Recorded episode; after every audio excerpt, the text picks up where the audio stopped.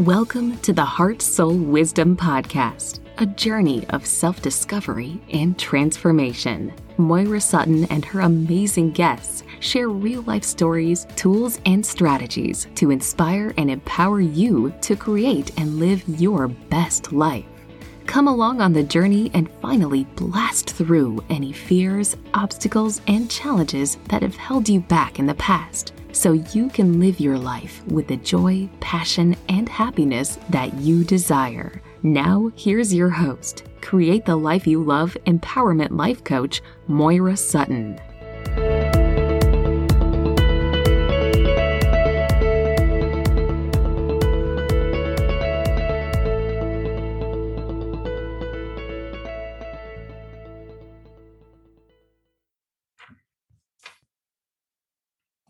Welcome to Season 3, Episode 59.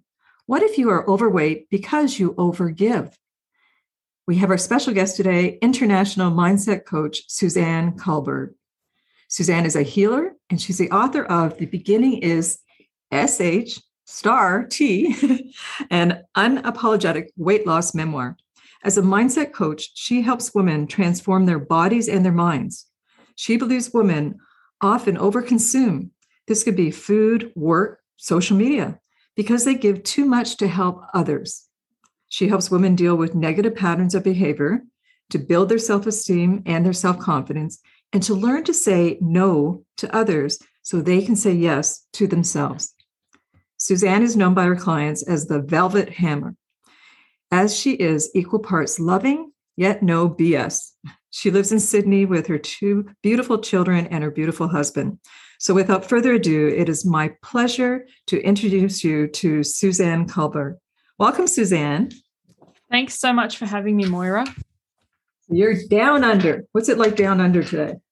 I was going to say it's the future. It never gets old because it's already the next day when I'm talking to you, and it yes. is cool because it's winter here as we're yes. recording. But um, yeah, it's sure to be a nice day. That's fantastic. I was going to in my let's see my late 20s just before i turned 30 i was looking to move to australia because i'm an outdoors person and i wanted to move there. And i even had a, a, a, visa that i got to work there. And then different things happened and i i landed back in ontario london and toronto and met my husband and there you go. Have you ever been for a visit?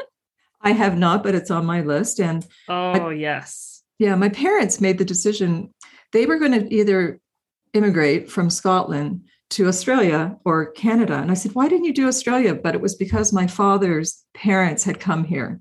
So he wanted to be ah. by his parents. So they came. And I went, I would have liked Australia. so, but there you go. Everything unfolds perfectly. So, exactly. First, yes. Suzanne, thank you first for sending me the copy of your book. I thoroughly enjoyed it. It's, you know, it was heart wrenching as you have in the bag. You really held as you say on the book, with no holds barred. Like you shared from your heart with humor and grace, literally, you know, what's possible with determination and willingness to look for answers, which is one of my questions for you in unexpected places. Tell me, what was your your big why why, you know, your vision behind writing your memoir? What got you to say, I need to share this story? That's an excellent question. So when Oh, I'm always been an avid reader my entire life. I, I can remember being a, a young child in before the days of mobile phones like my kids they've got a whole new level of ways they can get away with things but with the torch under the blanket with the book like in harry potter when i saw that mm. in the movie i mm. was like yes that was me as a kid and then mum and dad come and turn the torch off and they're like why are we going through so many batteries i don't know so i've always been an avid reader and i I especially loved weight loss before and after stories because I had struggled with my weight for my entire life. But I never found a story quite like my lived experience. Most of them had been before my life was terrible and I was overweight and unhappy. And then after I lost the weight and I rode off into the sunset but they never talked about after the after and all of them seemed to go like heavy to light there wasn't any up and down there was like they were committed they made the decision they changed their life and mm. i was like where are the stories like mine, like up and down and up and down and up and down?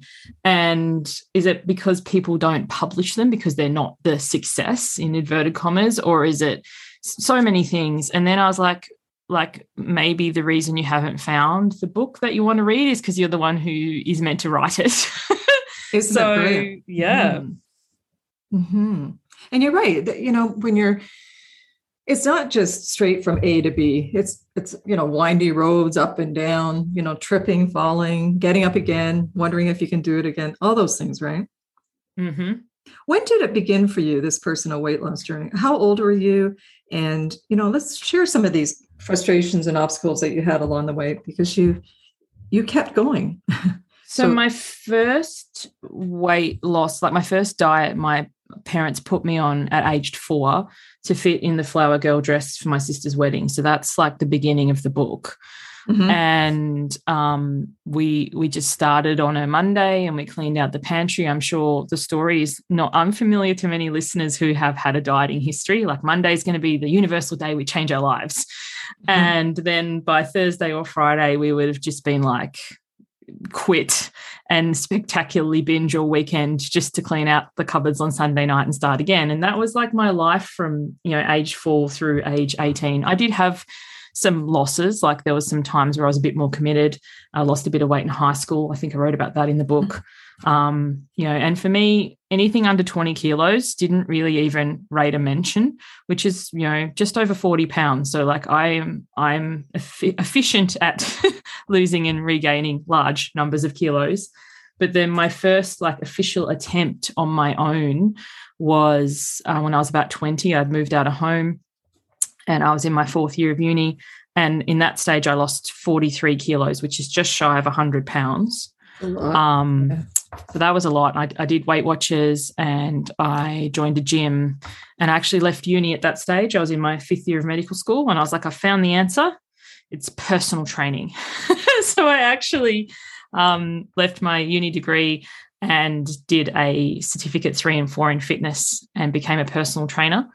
And um, that's when like I really in, in hindsight, like, you know, what do they say? Life is lived forward but understood backwards. Mm-hmm, mm-hmm. I really leaned into the overgiving energy because people think, oh, personal trainers, they must be so fit, but not really. Not good personal trainers, is in you're not exercising yourself, you're there for your client and you're, um, you know, standing with them and taking them through it. You're not working yourself out.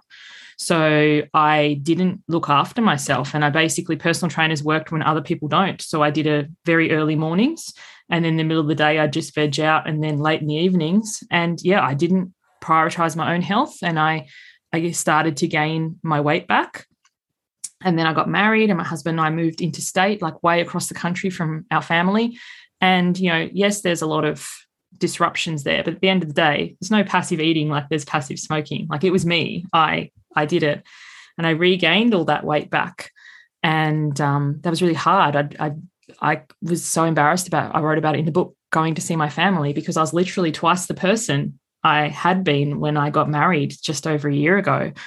Um, and so yeah, I regained that all with interest, and then eventually got the wherewithal again to drop 60 kilos that time. So that's, I don't know, 130 ish pounds and um, then then got pregnant. And once again, it was like, yeah, there's a valid excuse if you look at it. Oh, well, you know, you're having a baby, but I took it too far, and I regained a lot of that. And then I had a very difficult delivery, which I wrote about in the book. Mm-hmm, mm-hmm. And I think, like, I'd always wanted two children.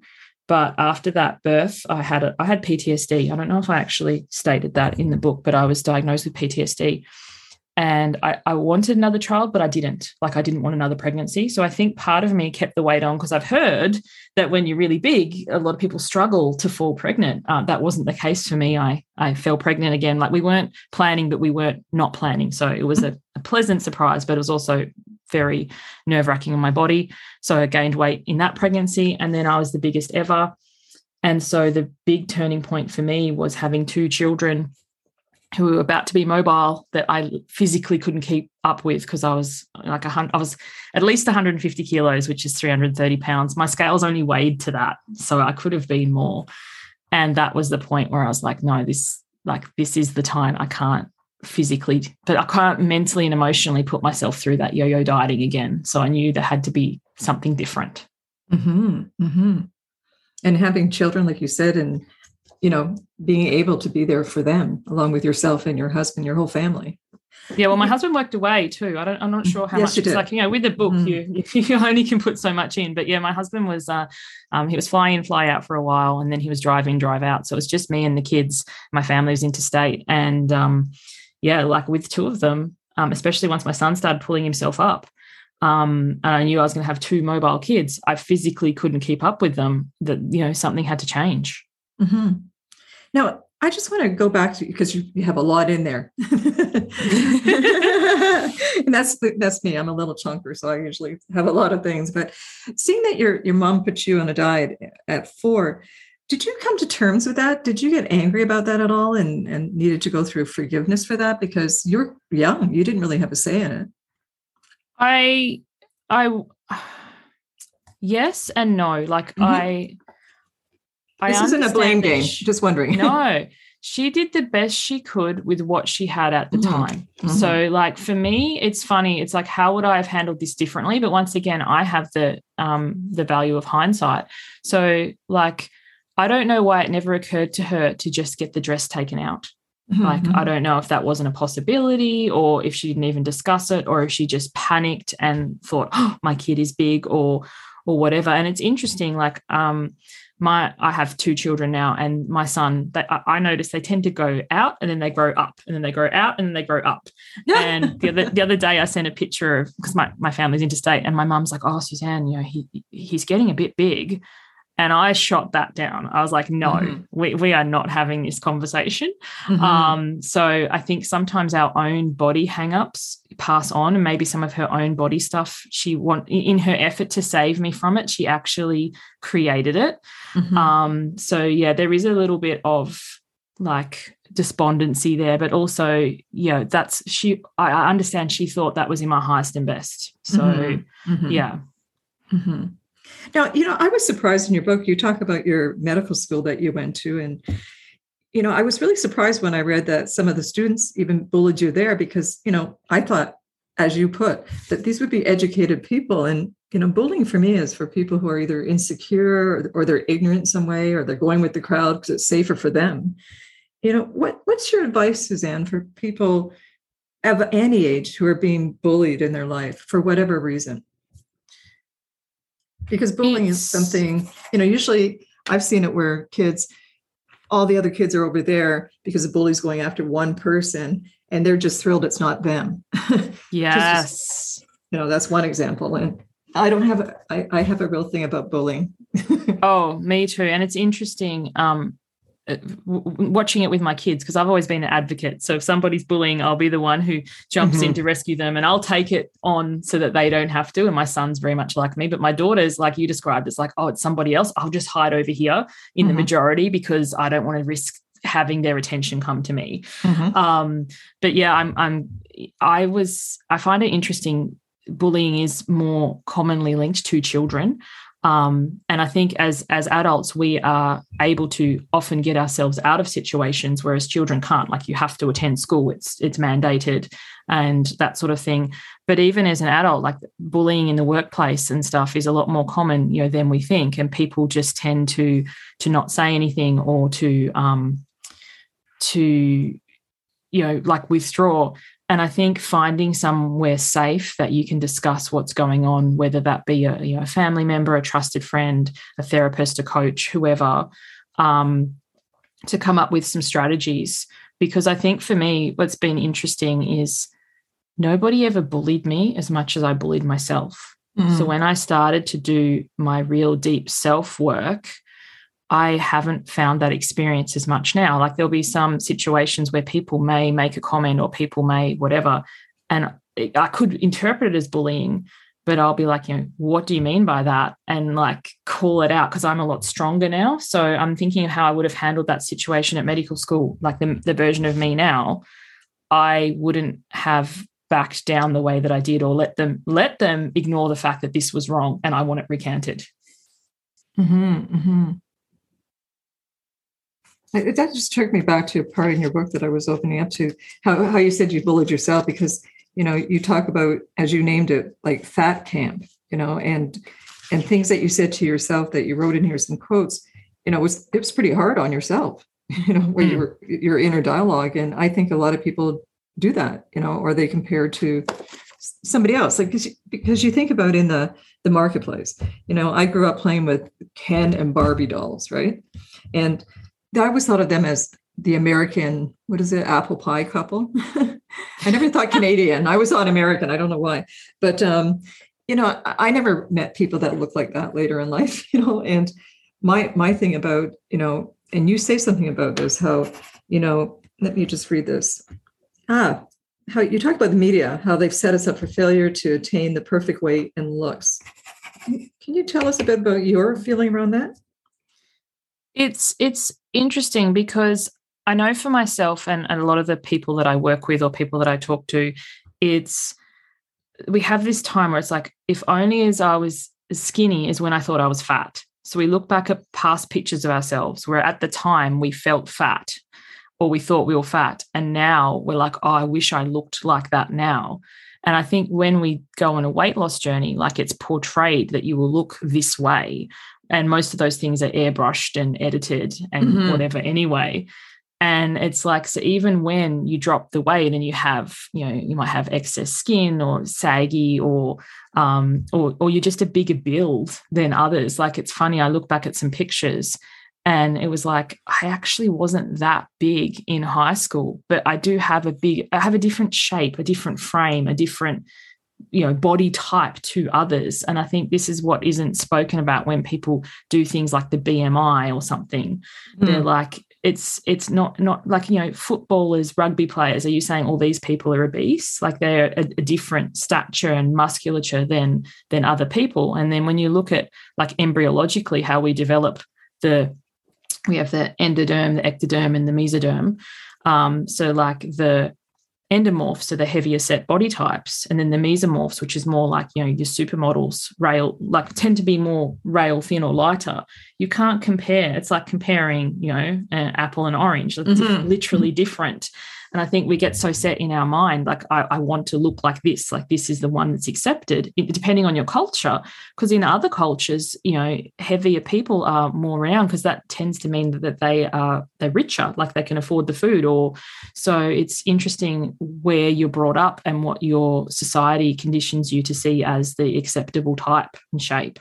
Mm-hmm. And different societies have different, you know, what look about way back in i don't know what area where the women that were very big they were the ones who were you know voluptuous and if you were skinny you didn't look so good that Child, childbearing hips they used to say because you know of the the high um, you know maternal mortality rate and people with the bigger hips tended to survive childbirth more so mm-hmm. yeah mm-hmm. That's cool. You, you, a quote from your book that ties into that. It, you say stated, which really stood out to me. It has taken trying to fix myself repeatedly to realize that fixing myself was not the answer because I was never broken. I thought that was a really good quote that you, you know, that you put there, and how you know I think a lot of people suffer with this not enough. You know, let it be not enough in their size, not enough in our if we're educated, tall, short, black, white, you know, whatever our religion is, whatever that there's not enough thing that we're like here, we're we're whole, we're not broken. How many clients come to you and they feel like they're broken? And how do you guide them back to becoming whole? This is a big question and at peace with themselves. As I say, probably almost every of my clients on some level consciously or unconsciously or that's what we uncover. And i think that's often when people start working with a coach mm-hmm. they they can often give up too soon. And i think the the the reason for that is when we start to uncover these things just because they weren't conscious doesn't mean they weren't there. And the way it plays out in our day-to-day life is say we are carrying a bit of extra weight and we think oh when i lose weight then i'll be happy and confident. Mm. and then we lose the weight and we're still us we're not magically more happy or confident and we're like oh so it's like well might as well eat and i think you know that's part of the basis for yo-yo dieting but it, it extends beyond that like i'm thinking you know for myself personally i i had a our financial year in australia ends in in June. So I was just recently doing my taxes and I was like, oh, had my best financial year ever. Like there was yes there was excitement but there was also disappointment because it was like well i thought when i was making this amount of money that i would feel you know this kind of thing. And i think it's the security or the safety or a feeling that we're chasing in an external result whether it be a clothing size a number on the scales amount of money in the bank none of those external things can give you that inner self-worth that inner enoughness feeling. Um, because and and the more that you you do well, like you increase your money or you drop the weight, it can actually make this feeling worse because you have something to lose. Like once you have an amount of money in the bank or once you've lost weight, you could gain it back or you could lose the money. So it actually increases the gap in this feeling of not enoughness. It mm-hmm. doesn't reduce it. And I think that's what, you know, causes a lot of internal panic in people because they didn't have that before. And then as you start to come into awareness, it's you know often sitting with these feelings of of discomfort um, is not something that we're naturally taught to do. Mm-hmm. And just to observe it, or observe the feelings that come up or the emotions instead of you know pushing it down. Let it be food, drinking, uh, shopping too much, whatever. Just trying to fill that gap so you don't have to experience that feeling. Yes, I call it the void. Fill the void with uh, yeah. eating or shopping or yes or i think too you know we're not we're not really and it's not just men that were told before you know they can't cry and all this. One thing i loved about my husband is he could show his emotions. I thought that was fantastic you know? And you know if we're sad or overwhelmed or anxiety there's days that I, we all go through different emotions and i'm i'm like i'm sad today. And you know just be sad go be quiet or whatever you need walk in nature. But observe that that's come up and that sometimes that could be even on uh, like a not just my consciousness but the consciousness that's happening on the planet. You know you can pick up on that energy especially if you're sensitive like myself So yes, what's funny to say that to every one of my calls in my program, I always start with how are you feeling today? Mm. And for new people, it can make them a little bit uncomfortable because they've never they've never um been asked because we're we're conditioned. How are you? Good, thanks. How are you? Like you know, I never right. ask a question I don't want the answer to, and I love how in my space or my group you can be like I'm cantankerous. I am I'm full of rage. I am whatever, and that space is held because you know feelings are like waves or or rain or sun like they're they're, they're fleeting if we allow them. But when we push them down with food or alcohol or gaming or netflix you know that's when i think we build up the tsunami inside. So like mm-hmm. it's okay to come to a call cantankerous or mad or sad or whatever and just give voice to that and have space held for that rather than well we can only do things when we feel good Mm-hmm. And and I always say that emotions is energy and motion. Yes. so so it's always changing and morphing and just to be in the moment and present. And you know, I teach about being the gratitude dance I used to do when I spoke on cruise lines in, in front of groups. So people love that. They're just, you know, attitude of gratitude. It's your attitude. yes. being in that moment. But yeah, emotions are energy and motion. Or energy stuck stagnant in your body if you don't or let it through. So yes. that's true. That's true. So I want to, you have here that we said too, the determination and willingness to look for answers in unexpected places helped you. That's on the back of your book here. Uh, to look for answers in unexpected places. Yes. What were those unexpected places? And how did you develop that curiosity and willingness to to look for that, to be open to that?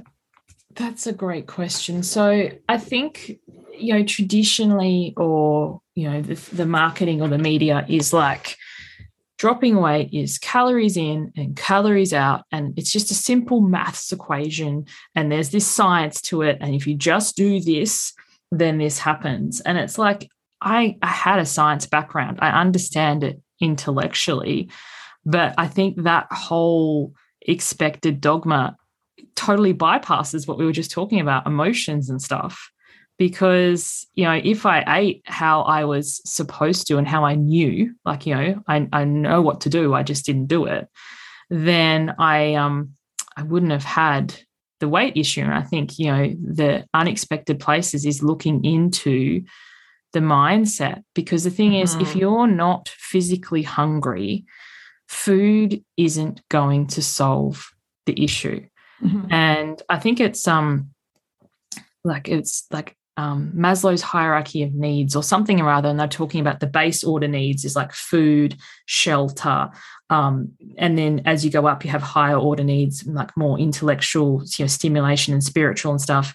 And I think often when our higher order needs aren't being met, but we don't even know how to explore or meet them, we fill them with lower order needs, you know, like food. Mm-hmm, so mm-hmm. it's mm-hmm. kind of like exploring what is really going on um, what am i truly hungry for and you know when you are feeling unfulfilled or not enough like this is going to be a a journey and you know sitting with that feeling of discontent or what can i do in this moment to shift it? Like often i'll ask myself you know what do i need right now? Like what do i really love?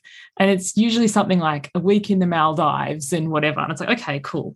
So Mm. That being said, what can you do in this very moment? And it's like, well, I could sit in the backyard and lie on the trampoline and close my eyes and kind of, you know, sit in the sun. Like it's not quite the Maldives, but it's a little step. Because I think mm-hmm. sometimes we think we say to ourselves, well, I can't have that.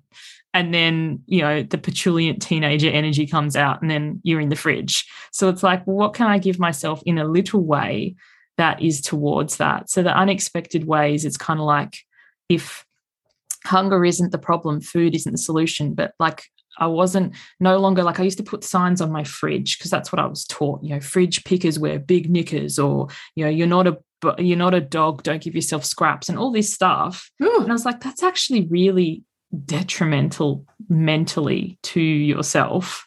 Um, you know, being really kind to yourself and going, you know, what is going on? Why am I doing this what's actually happening and giving yourself space for that mm. and then looking at things like you know journaling meditating stuff that you know for me and, and growing up in a you know very uh as I say, masculine energy, productive, do kind of thing. It's like, well, you know, that's not income producing.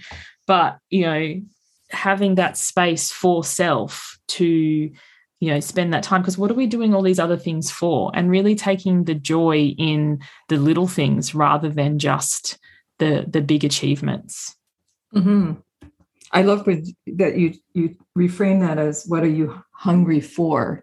That's a really good question because are you missing out on hugs? Are you missing out on excitement in your life? Have you given up on your dreams? Like there's a that's a really good question and and to really stop and just allow whatever comes up in that space, as you said. Because mm. I know that even this week for myself, uh, we had major torrential rain. Uh, was it yesterday? trying to think. Yes, it was. It was yesterday. and this week got very busy for me, and I wasn't comfortable on my schedule, all the things that I had booked. And um, I ended up, I had a dental appointment in town, bad roads, like it was too much for me. And I just more or less called them and told them the truth. The roads out in country here are bad. And are you okay if I cancel? And they were. They just said, no problem, Moira. We'll push out to another dental appointment. And I just took a breather and I went back and I went to bed and I just rested and I gave myself permission for the day to do whatever that was going to be. And it didn't mean I wasn't going to work or I wasn't going to cook with that, but I was doing it on my own breathing space. Does that make sense? Yes. And I think sometimes too, similar to we were talking before about how we're our own worst bully, mm-hmm. we can also be our own worst critic. Like sometimes we think, oh, we're letting them down or we're being a flake, we're being this. But I think there's a level of honesty of like, you know, this is happening. Can we reschedule? Yeah, sure. Mm-hmm. Like even um, you know, with the group program that I run and you know, the work that I do with people, it's like how we feel isn't a problem. And I think sometimes we make stuff up like, oh, I don't feel well or I've got a headache or whatever. Um, there's a level of honesty. It's like, you know, I just don't want to today. Like, I know I said this. Like, there's different ways to this. So, say, for example, it was somebody's wedding. I'm like, oh, sorry, I just don't want to. Well, no, I would go. But say I'd planned to go to the movies with friends um, I'm I'm very shy. I'm introverted. I'm highly sensitive. So sometimes I just need to be on my own. Mm-hmm. And the friends I have now, I'm at the level where I can be really honest and say, look, I, I just can't today. I need an introvert time. And they're like, yep, Suze, we get it. And they would they don't feel let down and they don't feel like I'm a flake. And we have the level of relationship where I'm like, just can't, as opposed to having to make something up um, or or put it onto my kids or something. And I think Mhm. there's something to just being really honest. And then I even do that on my calls that I run. Sometimes I get on, I'm like, I don't know if I'm going to be able to do this today. I'm, I'm, I'm just not. But then naming it and allowing space for it, and then once I get into my my rhythm, then it's go time. And I think you know people really appreciate that saying where you're at rather than pretending everything's great all the time. Mhm. I want to talk about, thank you, Suzanne. I want to talk about healthy boundaries. As we said at the beginning, saying no and then yes to themselves for their own health and well being. I know I taught uh, a workshop on saying no for your own health and that it's a good thing to learn that word. How do you teach that to, to your clients, how they can create these healthy boundaries? So the first thing I, I get them to do, and it's a really simple exercise, and if you've got anyone listening, or if you, or Mhm. if you've got a piece of paper there, on on a piece of paper, it doesn't have to be a whole page. It can just be a little corner or whatever. On one side of it, you write yes, and then you flip it over, and on the other side, you write no. Mhm. You have your little piece of paper, and then if someone says, "Hey, could you, you know, pick up my groceries, get my script, or whatever," and you hold that yes side out towards them, you're like, "Yeah, sure, I'll do that." What are you saying to yourself? Like, what's pointing at you? No. So often people make plans to go to the gym, to batch cook, to do a hobby, to read a book, to whatever. Like they they make the plans, but then they don't ever have time to follow through. It's mm-hmm. because they're always saying yes to everybody else.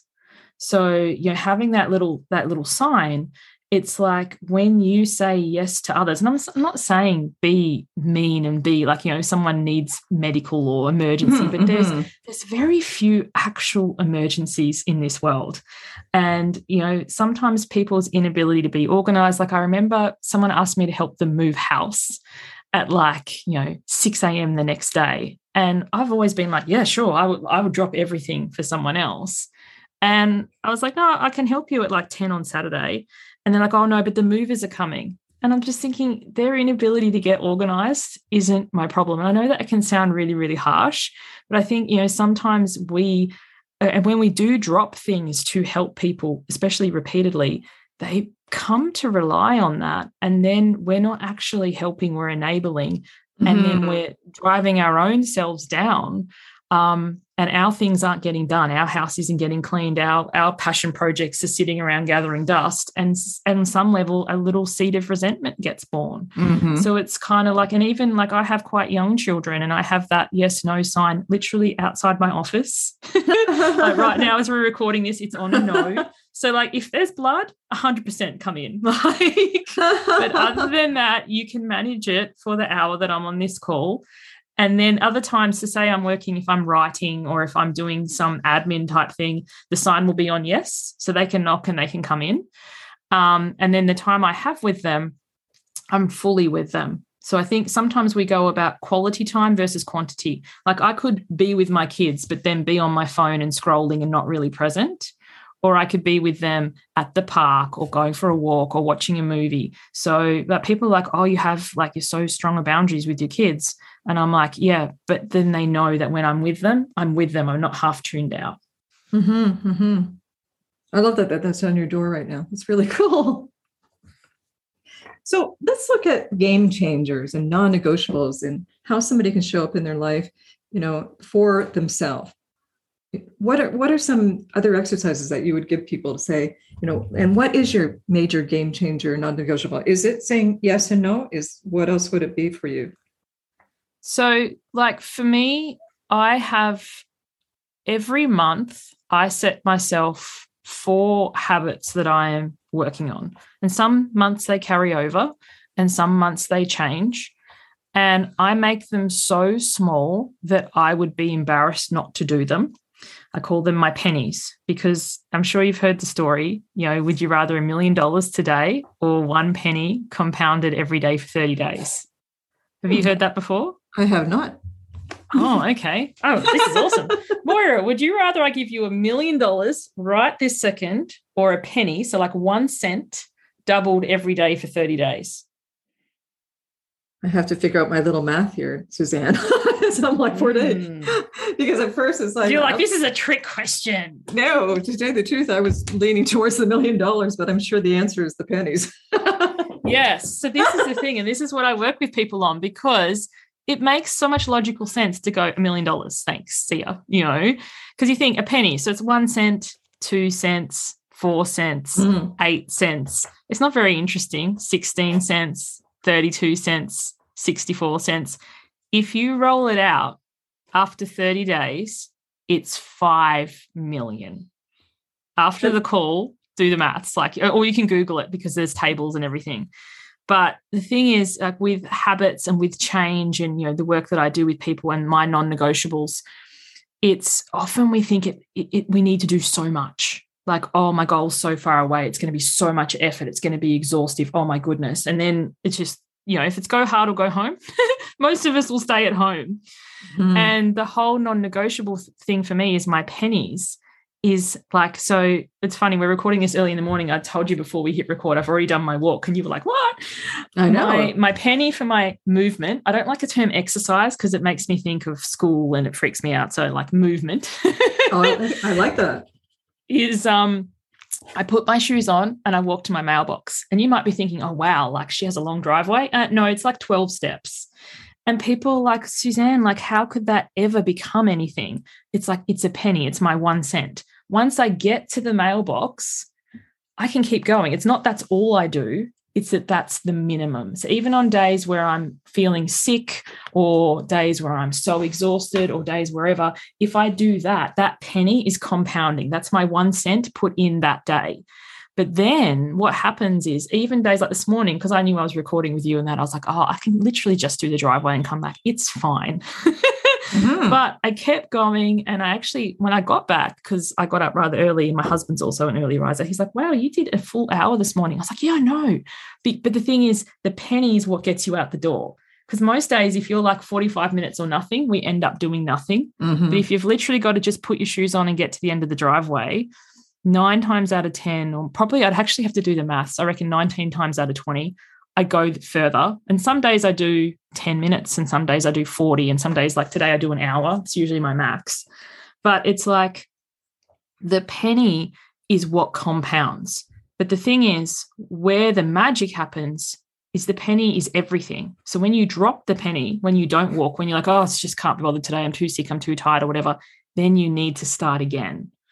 So I have four pennies that I'm tracking at any one time. And when I teach this concept to clients, most of them sneakily pick eight or 10 because they're so small. They're like, oh, well, it's fine.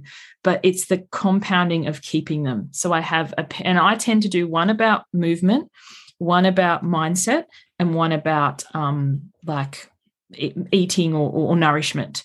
But, you know, they can be on anything. So, like, my writing penny is to open my journal and write the date. That's all I need to do to write the date. Um, because yeah, once I've written a date, I'll usually write a sentence or two, or sometimes a page. But it's the the, the trick I believe for you know minimum standards or yeah, making change is to make it really really small. So on the days where it's like ten o'clock at night and you're like, oh, I've done nothing, you can like quickly do the pennies and go to bed with that sense of achievement rather than the sense of foreboding of oh man. Or when you wake up in the morning, like I've already done half my pennies already, and it's like half past six as we're Mhm. recording this. So I've already feel like if nothing else happens today, I've achieved things. Mhm. So yeah. I love that. We moved to Nova Scotia a year ago and we're loving it here. The people, the culture is just beautiful. And we live on a lake now, and that's just beautiful. So we, we're now kayaking, and Cliff also canoes. And people here are walkers. They walk miles, and I'm not used to that. And so I now, like you're saying, but I walk down to the mailbox, which is about th- three houses down. Our garage is not attached to a house, so you walk out there to the to get anything that you need. So you're walking more, the movement part. And Mm. and I love that you, you know, again, your reframe is movement and, you know, this nourishment for our body versus like that, that word is so nice, right? Nourishment for our soul, nourishment for our body. What happens, Suzanne, when you work with somebody and eh, or people who are listening today and they come to a weight loss plateau? What can they do to start the process again of moving towards their goals and what they want to achieve? Or is it best to maybe take a break? Well, it's an interesting question because sometimes a plateau is like the body's way of, readjusting and you know so it's kind of like just you know riding it out and sometimes a plateau is like it's interesting to say a movement you know or, or, or joining the gym people start to do something and in the beginning it's a challenge.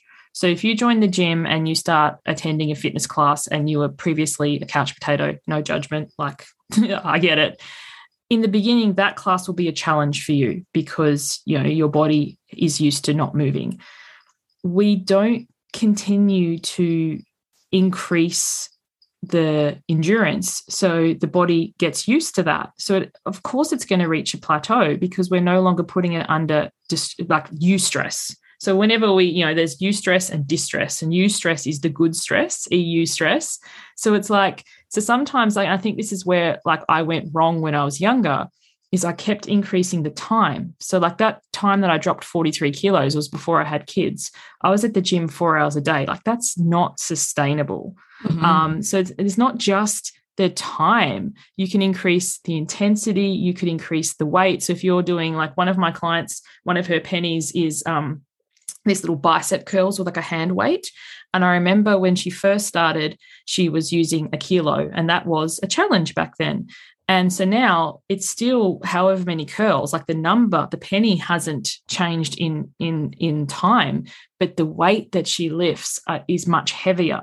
So you know, a, a way out of a plateau is like you know to either increase or to change things up. So if you've been doing like your penny for walking, um, for me, sometimes my penny for movement will be plank or a wall sit or squats or like you know changing the the muscles that we're using changing the things that we're doing so that our body is you know reshifting and readjusting rather than you know getting used to and comfortable in the same things that we're doing hmm.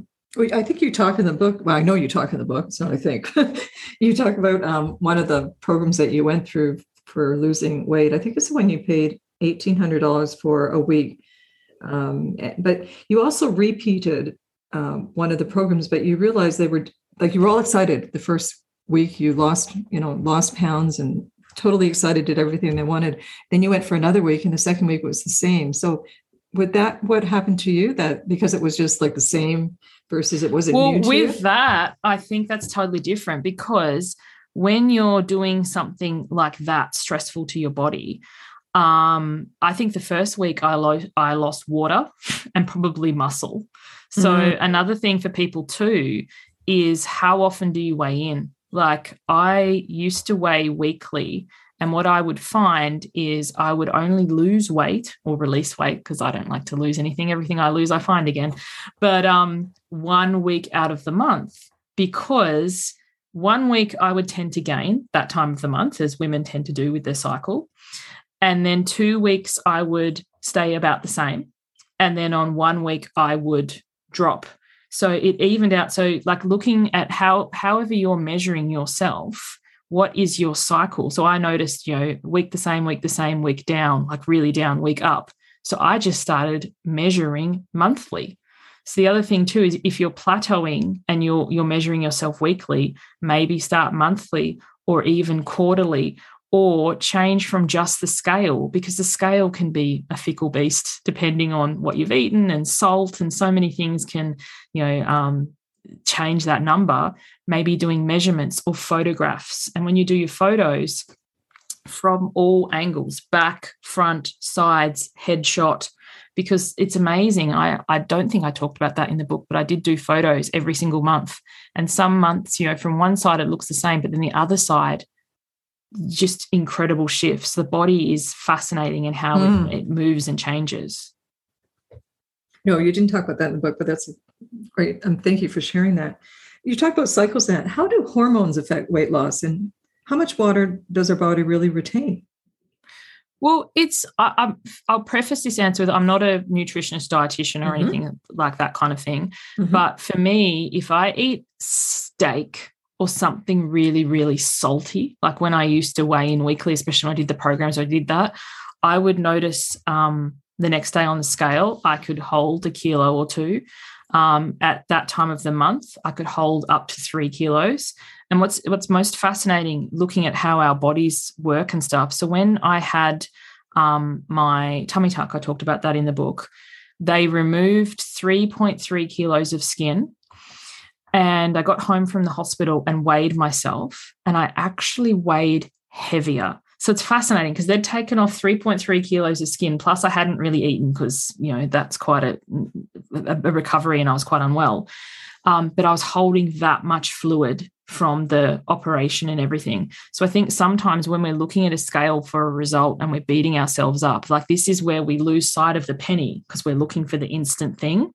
Um, you know, like water retention and stuff can be incredible, especially depending on the body. Like I know that I would have been 3.3 kilos less. They had removed that physically from me, but the number on the scale was heavier. So I don't even weigh myself anymore. I haven't weighed myself in the only time I've weighed myself is when I had to have a surgery last year, um, because the number doesn't matter and it does my head in so much that it's like it's not worth it. Mm-hmm. I, you know, I didn't used to weigh myself a lot, and I got into doing it the last year for some reason.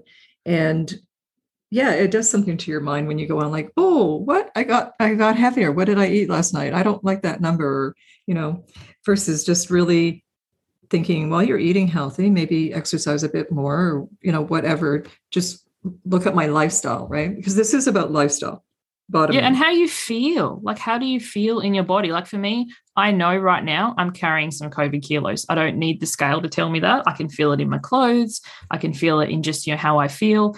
But I'm not panicked or freaking out like I would be in the past. I'm like, it will work itself out. Mm-hmm. Um, and you know w- walking that bit further in the morning or you know looking at you know what what it is that i'm eating or when i'm eating that isn't serving me and and knowing you know sometimes you know i have a lot going on and i'm consciously choosing to do this as opposed to beating myself up because you know then there's guilt and shame on top of it so like mm. even if my weight is up a bit i don't feel that mental weight that i would have in the in the past because it's like it will work itself out Mm-hmm, mm-hmm. For me, it's interesting because I, I said to my husband that I, I felt because I'm going back to doing conscious channeling, it's going to be an expansion of the work that I do. Um, I've done it before, but I'm going back to it. I, I really feel from a intuitive point of view that I'm getting a little bit heavier to do that channeling, to be grounded. Yes. And and I've already said to the angels and my guides and that this is the weight, the top weight that I want for this, because I've already put out that I'm going to be doing this. And no, I don't want to be that. This is this is I'm okay with this number. And that is a number for me, like and how I feel. And and like you said, you can feel it in your body, but I do feel that that's why that's happening. So that's just an intuitive. So and my intuition intuition is pretty good. Yeah, no, that's spot on. Yeah how does resistance training such as lifting weights like you talk about the curls that one of the pennies was for one of your students or clients how does that help prevent metabolic slowdown and you know as you're developing this more toned muscular body and to lose fat well it's it's fascinating because like the endomorph body types you know which i have and most of my clients are um we we tend to do better with you know weight training because the more like muscle that you have the higher your basal metabolic rate so your you know your resting amount of calories that you burn without doing anything. Yet traditionally we're taught cardio cardio cardio because you know it burns more calories for the time that you're doing it. Like if you go for a run but it's kind of like looking at the overall picture. If your resting muscle mass is higher so you're burning more calories just sleeping as opposed to having to put the you know effort in to go for the run. And then a lot of people will freak out and go well i don't want to build muscle. Like i don't want to be arnie or i don't want to be like a weightlifter. But you know the female body doesn't tend to. We don't have enough you know testosterone and stuff to build muscle mass in that way and also too as we age like um I, I'm happy to share, and I've shared with my newsletter list. Last year, I had to have a hysterectomy. Um, it's a whole medical story, but anyway, because I had it under 40, I'll be at increased risk of um, osteoporosis because of the link between um, when you when you go through menopause, and that was obviously a an instant menopause, mm-hmm. and um, and you know what it does to calcium and all these sorts of things. But like you know, bone density and and you know, and it doesn't need to be like she, this, that client is doing curls, but even things like you know squats, lunges, like you know wall sits, body weight exercises, you know for increasing your um the the strength of your bones and, and muscles and stuff. I was getting I was getting way off track with this, but um, no, this is great, great information. No, it, it's kind of like you know the the body weight resistance of things is really really powerful. That's why I like too, especially um, if because I've got chronic pain as well. I have a, a, back injury. I know I did talk about that in the book. A lot of the things that I do are in the pool um, because then the water takes a lot of the the pain away and if you it's so funny the first time i went to the pool and i saw people doing aquarobics and they had the little dumbbells i was like because in the air they don't feel like anything but mm-hmm. as soon as you put them under the water you're like oh hello but then you know that's your your own resistance so it's kind of like finding these things that you can do and also above anything with movement it needs to be something you enjoy mm-hmm. because you know people often ask me what's the best way to um, exercise the way that you enjoy. Because if you don't like it and you're gritting your teeth and bearing it and forcing yourself, then you're not going to do it in the long term. You're going to, it's going to be a penny that you drop repeatedly. So, you know, that's why mine is often a walking one because I, I quite enjoy it. I listen to podcasts, you know, like this one, um, and, or I can just go in nature or I explore my neighborhood. Um, if you don't like it, don't do it. Mm-hmm. I know that at one point I was swimming and I started kind of like what you're saying every day. I was started with 10 lengths, 20 lengths, and, and then I got up to 40, 50, and I got up to 100. Um, and I thoroughly enjoyed it, but I wasn't one of those triathlon swimmers. I was like, you know, the flutter board, side, you know, back. Yes, yes, just, yes. Just whatever way I did it. And then the pool got very, very busy and I couldn't do that anymore there. But that was something I thoroughly enjoyed. Now, I want to ask you before because I know we're, we have so much in here that we're saying, and I can also see the time going, and I want you to share a few more things. One thing, if you could turn back time, Suzanne, what would you say to your 18 year old self?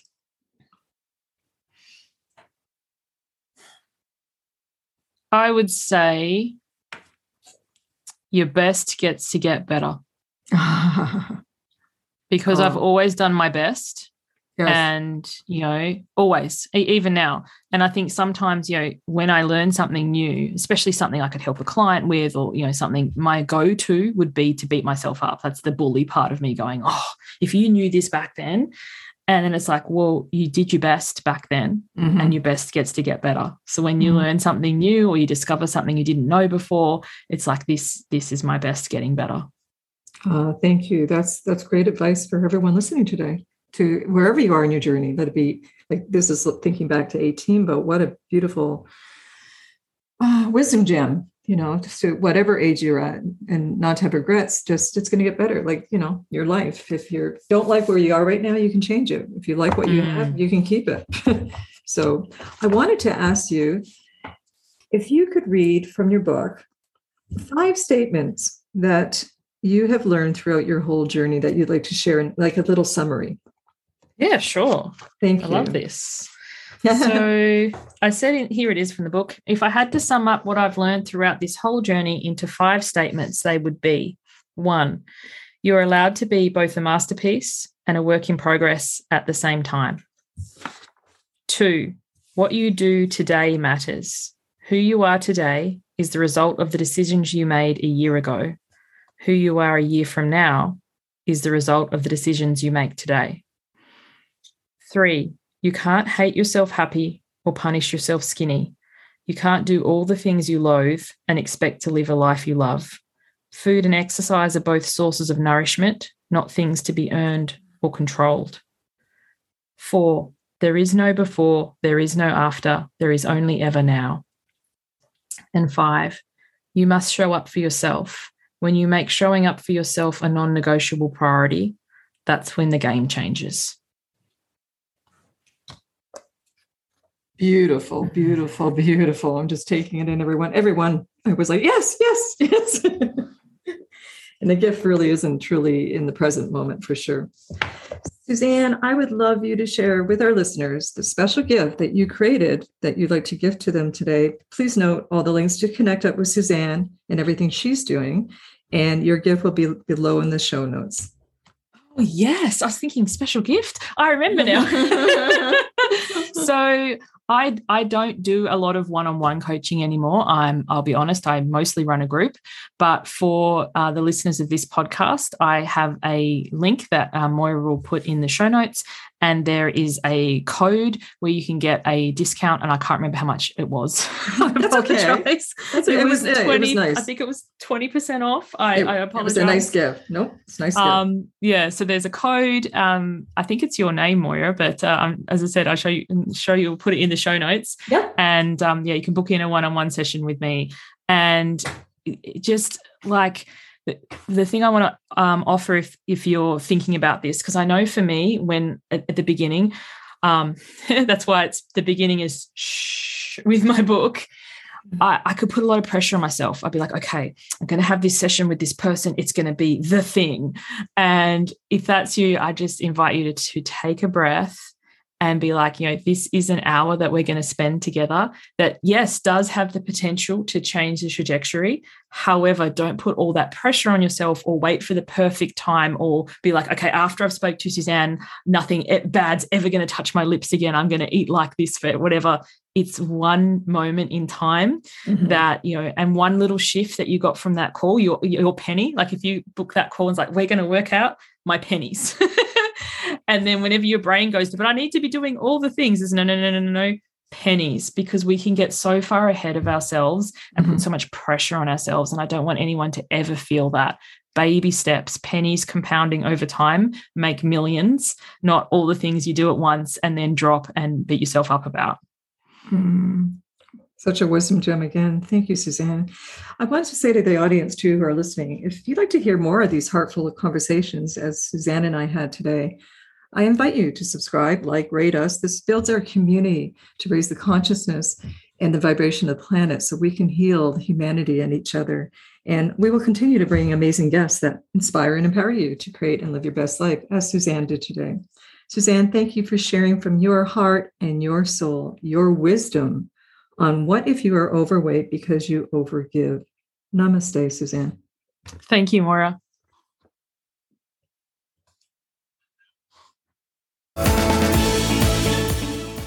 Thank you for listening to the Heart Soul Wisdom Podcast with Moira Sutton.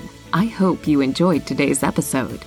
Please join our community at moirasutton.com and continue the discussion on our Facebook page, Create the Life You Love you will be part of a global movement connecting with other heart centered people who are consciously creating the life they love on their own terms. Together, we can raise our consciousness for the greater good of humanity and for our planet.